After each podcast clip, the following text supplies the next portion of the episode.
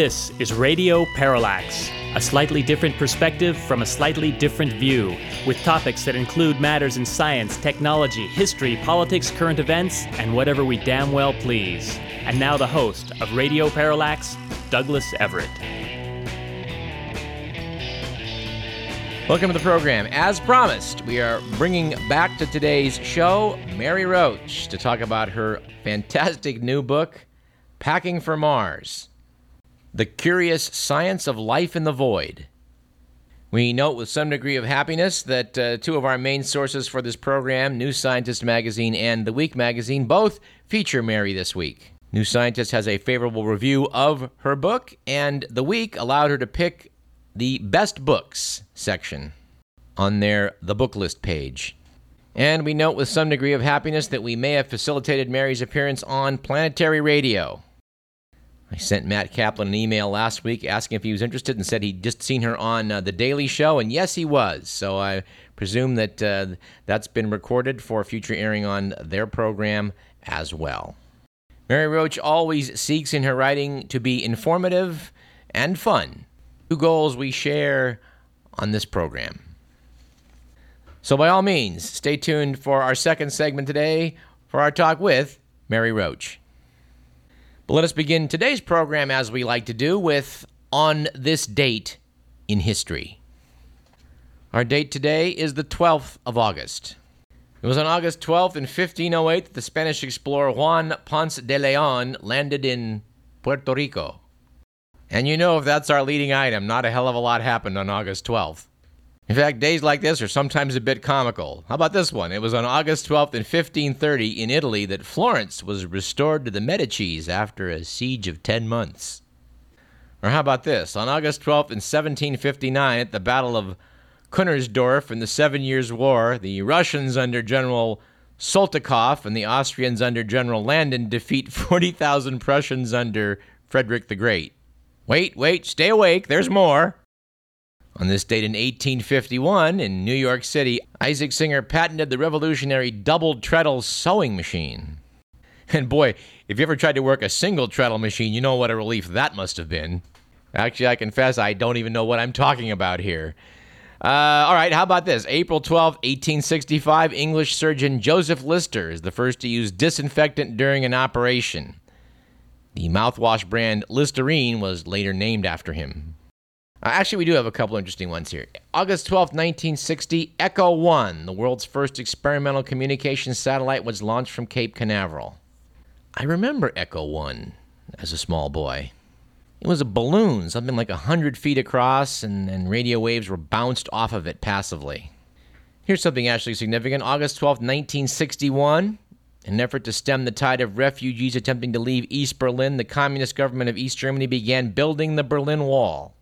Thankfully, less than 30 years later, it was torn down. Our quote of the day comes from astronaut Jim Lovell, who said, There are people who make things happen, there are people who watch things happen, and there are people who wonder, What happened? Our quip of the day comes from uh, former Radio Parallax guest General Chuck Yeager, who famously once commented about the fact that NASA was putting chimps in space before humans. Well, I wouldn't want to have to sweep monkey crap off the seat before I climbed into the capsule. I do have to confess that when we interviewed General Yeager and I tried to bring that uh, quote up, I was laughing so hard I'm not sure we got a good sound bite on that one. All right, our joke of the day is as follows The Russian Space Agency had fallen on hard times. The director called a meeting to address the cosmonauts and said, I have some good news and some bad news. The cosmonauts all shout, Give us the good news first. All right, says the director. You're all going to get a change of underwear. The cosmonauts all cheered, but then said, What is bad news? Director continued, Well, Group A is to change with B, Group B is to change with C.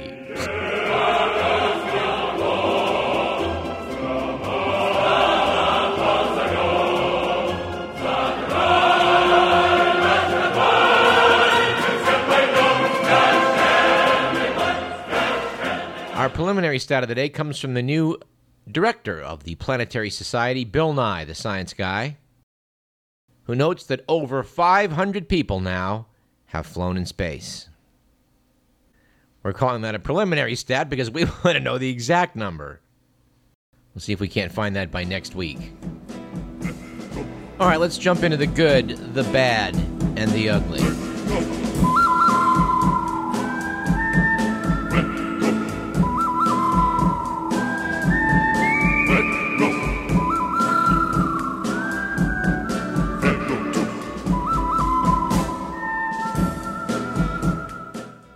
Was a good week last week for those who find Star Trek inspirational when it was revealed that human beings apparently do undergo something like the Vulcan mind meld.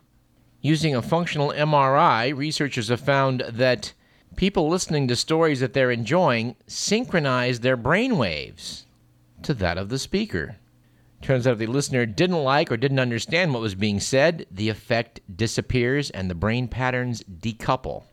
And we are definitely going to take a closer look at this in future installments of this show. It was, on the other hand, a bad week for Roger Maris and Mickey Mantle.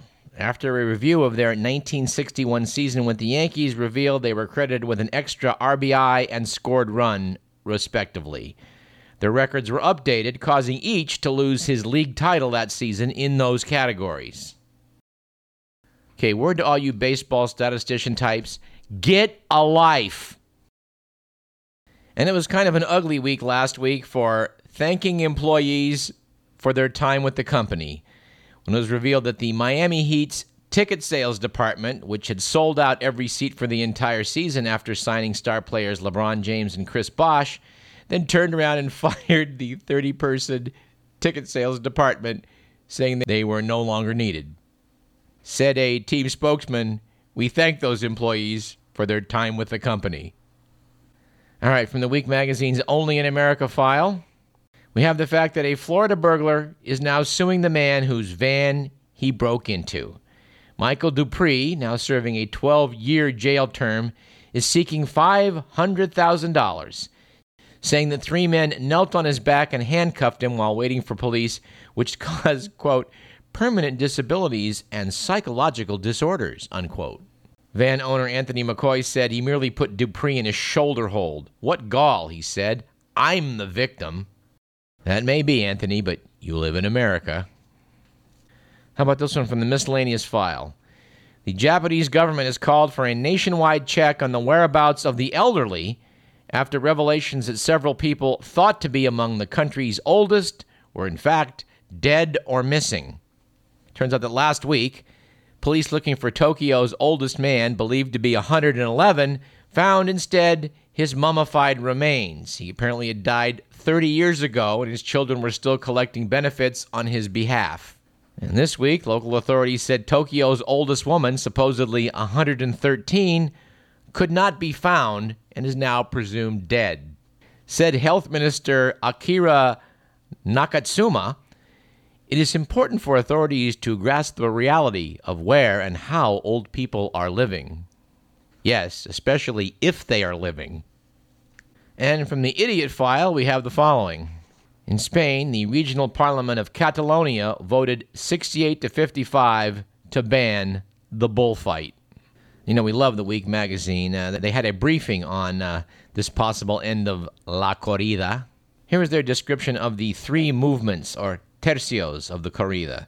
There's the tercio de varas, where the bulls are lanced from men on horseback. There's the tercio de banderillas, where barbs are shoved into their shoulders. And finally, the tercio de muerte, where they are stabbed to death, sometimes clumsily, in the heart. Historians say that the idea of a contest between man and bull was introduced to Spain by the Romans Apparently, kings and aristocrats in the 8th century would fight bulls from horseback, and the practice spread with the conquistadores to Central and Latin America. And why we're still putting on entertainment from the era of the Roman gladiator has been a long time puzzle for this program.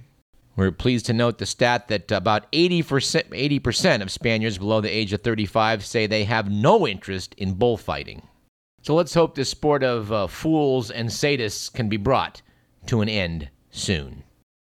All right, as long as we're griping, uh, how about this one?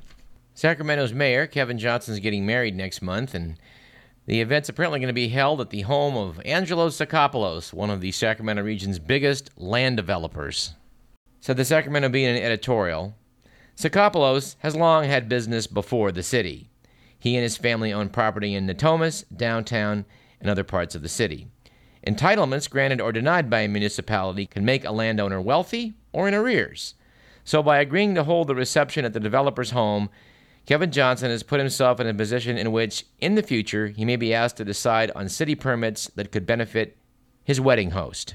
In the paper, there are legal limits on campaign contributions, and recipients are required to report them.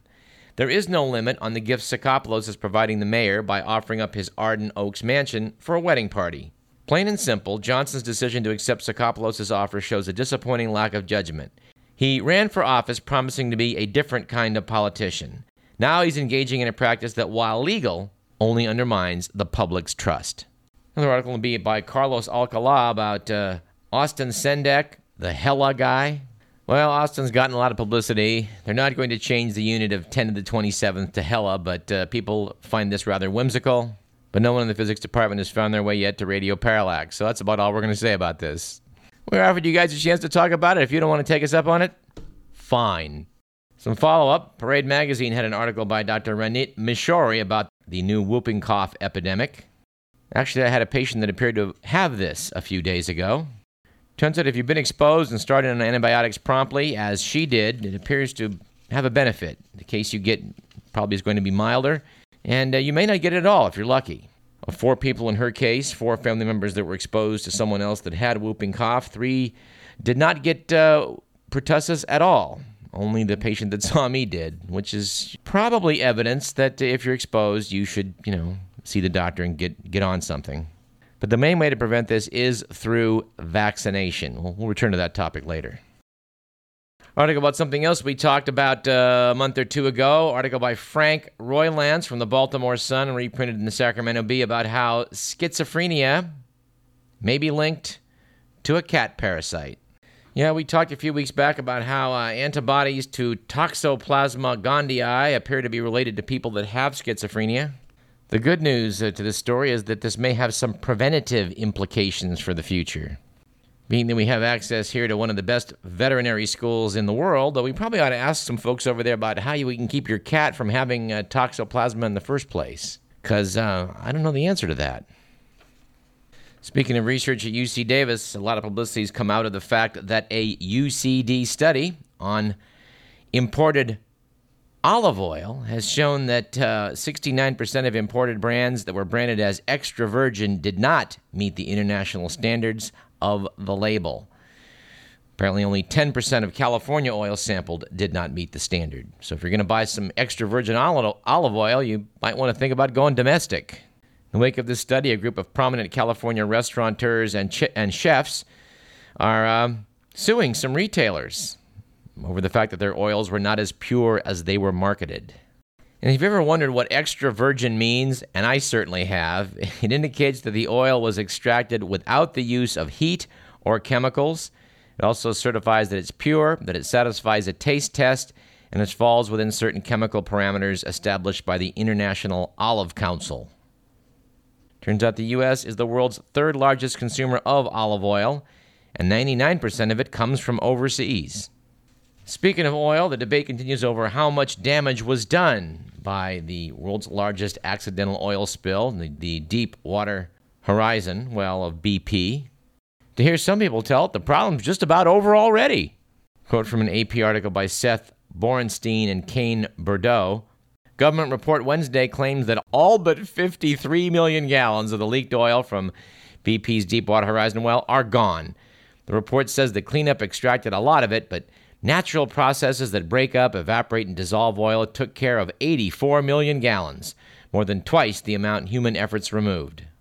But on uh, truthout.org, Dahr Jamail and Erika Blumenfeld have taken a different view. To quote from their piece, a campaign that peaked this week, with the U.S. government clearly acting in BP's best interests, itself announcing, via outlets willing to allow themselves to be used to transfer the propaganda, like the New York Times, this message quote, The government is expected to announce on Wednesday that three quarters of the oil from the Deepwater Horizon leak has already evaporated, dispersed, been captured, or otherwise eliminated, and that much of the rest is so diluted that it does not seem to pose much additional risk of harm. Noted the authors, the Times was accommodating enough to lead the story with a nice photo of a fishing boat mooring across clean water with several birds in the foreground. This message was disseminated far and wide via other mainstream media outlets like the AP and Reuters, effectively announcing to the masses that despite the Gulf of Mexico suffering the largest marine oil disaster in U.S. history, most of the oil was simply gone. Thus, it's only what's on the surface that counts. If you can't see it, there's not a problem. Noted the authors, this kind of government cover up is nothing new, of course. It's well known that after the Chernobyl accident, the Soviet government immediately did everything possible to conceal the fact of the accident and its consequences for the population and environment. It issued top secret instructions to classify all data on the accident, especially as regards the health of the affected population. Well, we don't know that the Gulf uh, the Gulf disaster is quite a is is quite in the level of a Chernobyl. And frankly, we hope the stories that say that this oil is mostly gone are correct, but we have our suspicions.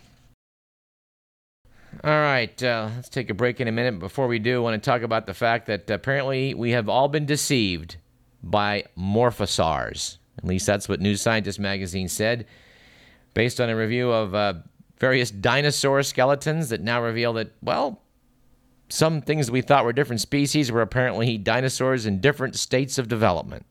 In fact, the much beloved Triceratops appears to have been a juvenile form of a dinosaur known as Torosaurus.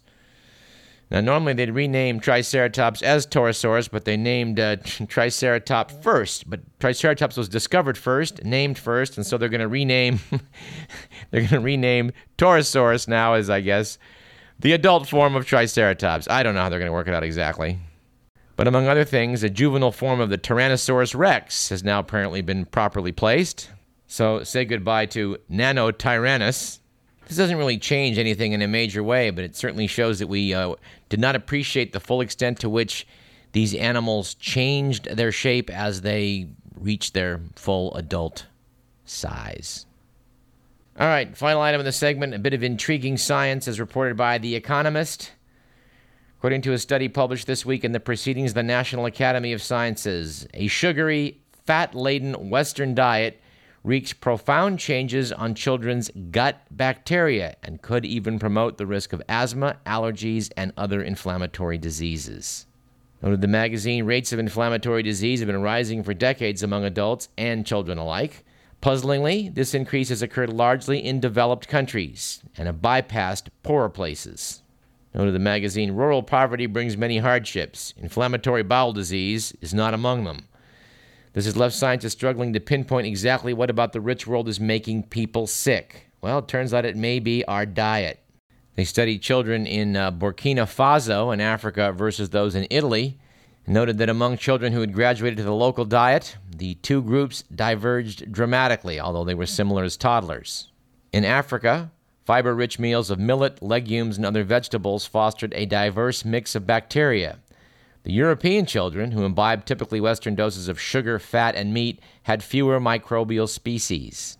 Though the Italian kids were healthy, they harbored more than three times as many species which are associated with causing diarrhea, leading the researchers to speculate that reduced intestinal diversity could permit unwelcome bugs to gain a foothold.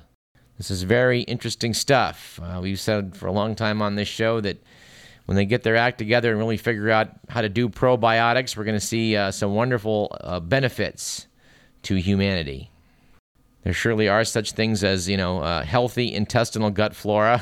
we're just trying to figure out what that is. Once we do, we can, you know, start creating it.